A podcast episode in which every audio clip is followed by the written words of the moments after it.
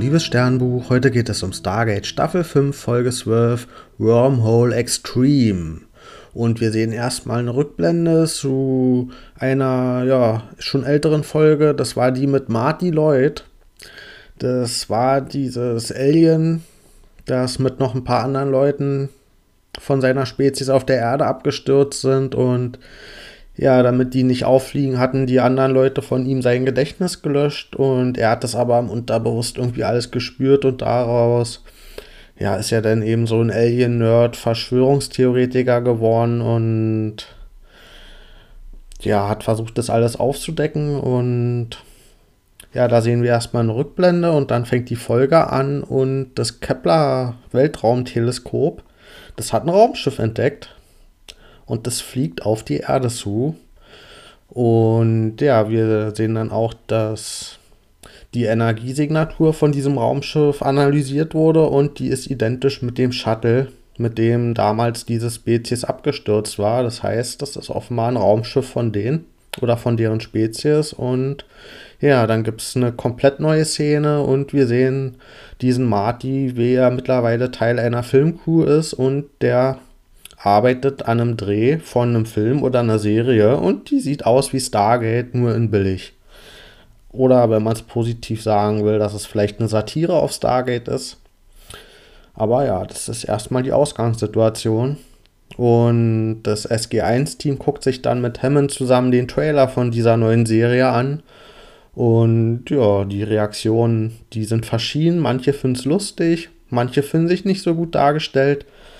Und ja, Hammond, der sagt, okay, er weiß von dieser Serie und er hält die für taktisch sinnvoll, weil wenn es irgendwann mal Leaks über dieses echte Stargate-Programm ja, geben sollte, was es ja nun schon öfter gab, und wir im Fernsehen eine Stargate-Serie haben, dann wird halt niemand mehr die Leaks unterscheiden können von eben ja, dieser Serie, von der dann alle offen wissen, dass das irgendwas Ausgedachtes ist.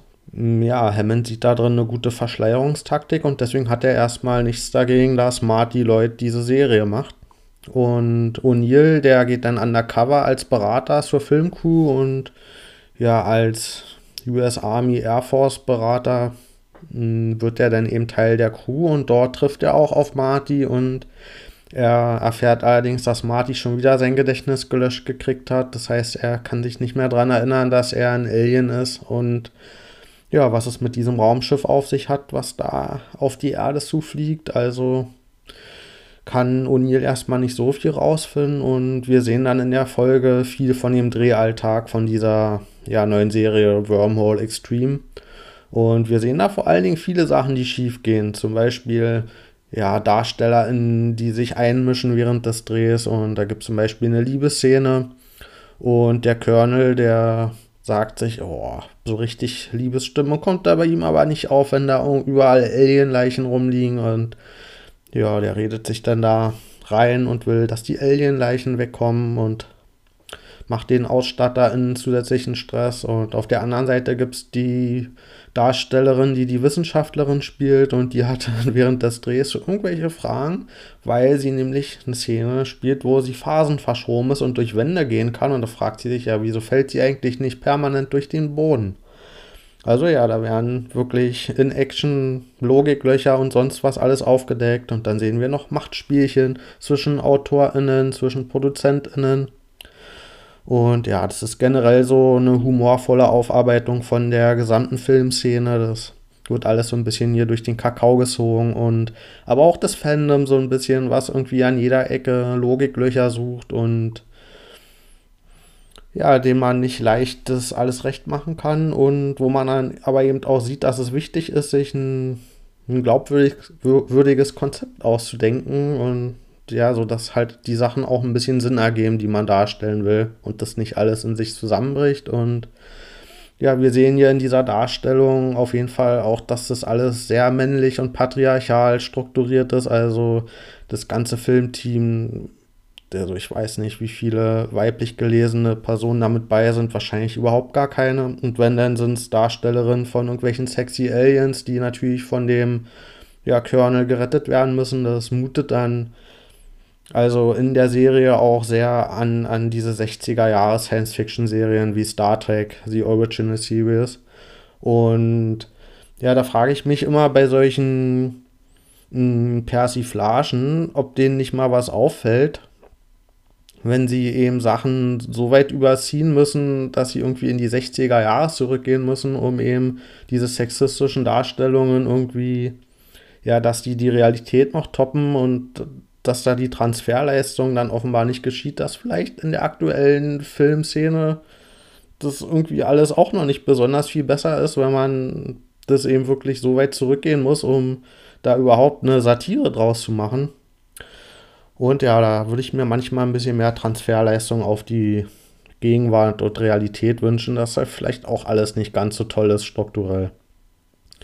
Auf jeden Fall in einem anderen Handlungsstrang, da sehen wir Daniel und Carter, die, ja, die stellen Nachforschungen an und die versuchen rauszufinden, wo die anderen Leute von dieser Alien-Spezies sind. Und ja, weil wir wollen ja rausfinden, erstens, was es mit der Gehirnwäsche von Marty auf sich hat und wo dieses Schiff herkommt, was hat es vor. Und ja, da geht dann allerdings das NID dazwischen, der Geheimdienst, den wir schon öfter erlebt haben. Und die wollen nicht, dass sich das Stargate Center da einmischt, sondern die wollen das Schiff für sich selber haben und da die Kontrolle drüber gewinnen. Und ja, dann passiert es auch in dem Filmset, dass O'Neill und Marty von dieser Alien-Spezies gefangen werden. Die wurden inzwischen aufgelauert und dann stellt sich raus, dass die Aliens ein Gerät brauchen, so ein Device, um das Raumschiff steuern zu können, wenn es dann ankommt. Und ja, Marty hat dieses Gerät als Prop für die Serie verwendet und das ist jetzt irgendwo in irgendeinem Dreh, ja, ist das versteckt und wird verwendet. Und jetzt gilt es zu finden, wo das ist. Und dann gibt es eben ein Wettrennen zwischen den Aliens und dem NID, wer eben dieses Gerät zuerst findet und damit die Kontrolle über das Raumschiff gewinnt. Und zum Glück kommt so, dass O'Neill dieses Gerät zuerst findet und der entscheidet sich dann, dass diese Aliens das mehr verdient haben als das NID, weil ja, das ist nun mal deren Schiff von deren Spezies und ja, die haben halt nie ihren Platz so richtig gefunden auf der Erde und eigentlich wollen die eben nur weg, da wo zu irgendeinem vielleicht neuen Ort. Ich glaube, ihr Heimatplanet existiert nicht mehr. Aber die wollen sich eben mit ihrem eigenen Schiff eine eigene Zukunft aufbauen. Und da hat O'Neill ganz richtig sich eben gegen dieses NID gestellt und den Aliens dieses Gerät überlassen. Und dann passt es natürlich perfekt zusammen, dass dieses Raumschiff genau auf der Erde ankommt, während sie einen Dreh machen für diese Serie und dann können sie in der Show dieses Raumschiff als Special Effekt verwenden und dem fällt auch gar nicht auf, dass es kein echtes Raumschiff ist, sondern sie freuen sich, dass sie mal irgendwie ein bisschen mehr Budget für bessere ja, Raumschiffe gekriegt haben. Und ja, also die Aliens lassen sich dann auf ihr Schiff beamen und fangen neues Leben an, außer Marty. Der hat nämlich seinen neuen Platz als Showrunner gefunden und der fühlt sich wohl in seiner neuen Position in dieser Filmcrew. Und ja, der will auch halt gerne seine Science-Fiction-Geschichten erzählen. Auch jetzt, wo er sein Gedächtnis wieder erlangt hat, hat er sich entschieden, dass er besser zur Erde passt als zu seinen eigenen Leuten. Fand ich auch einen sehr schönen Moment, zumal er sich jetzt erhofft, dass mit diesem echten Raumschiff, was sie für diese Szene gefilmt haben, dass er da jetzt einige Preise hageln werden. Und ja, das heißt, wir haben hier eigentlich ein ziemlich gutes Happy End, auch wenn wir nicht genau wissen, wie das die Konflikte mit dem NID noch weitergehen. Und am Ende sehen wir noch ein paar Szenen, wie die vierte oder vielleicht sogar die fünfte Wand durchbrochen wird. Und wir sehen so ein paar ja, Deleted Scenes und so eine Art Making-of und Interviews und ja, fehlgeschlagene Aufnahmen von dem Wormhole Extreme Team, was dann nochmal eben ja durch verschiedene Dimensionen und Wände gebrochen wird, indem die eben Interviews führen und man nie genau weiß, drehen die gerade Wormhole Extreme, drehen die, drehen die gerade Stargate, wissen die überhaupt für welche Serie die gerade drehen. Das heißt, ja, hier erlauben sie sich nochmal ein bisschen Spaß und machen ein paar Gags und Witze mit den verschiedenen erzählerischen Ebenen. Ich gebe der Folge 8,5 von 10 Sterne. Ich fand dieser lustige Part, dass der in dieser Folge, das gibt ja einige Star Trek-Folgen, die versuchen lustig zu sein und ich finde, das ist bisher hier am besten gelungen.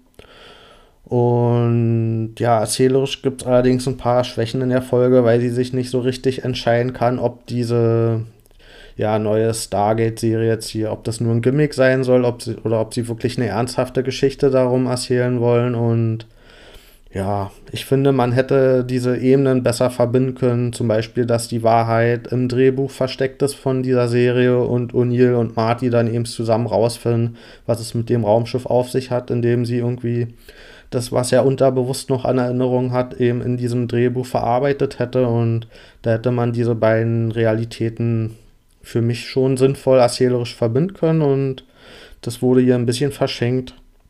Hätte man mehr draus ziehen können. Und ja, aber jetzt weiß ich endlich, was es mit diesen Twitter-Anspielungen auf sich hat. Da wird dieses ja, X und Extreme ja sehr oft als Meme verwendet und es hat auch sehr viel Meme-Potenzial und ich wusste bisher immer nicht, was es damit auf sich hat und wir hatten ja schon mal dieses Stargate X-Team in einer Folge, da dachte ich zuerst kurz, dass ich der Sache auf die Spur gekommen bin, aber jetzt sehen wir, okay, es geht auf jeden Fall um Wormhole Extreme und das bietet sich natürlich an für Memes und für Gags und lustige Sachen und ich finde schon, dass das so als ja auch Persiflage auf die eigene Serie und aber auch auf so Science-Fiction-Serien, Konventionen hier wirklich einen guten Job gemacht hat. Also dann, bis bald.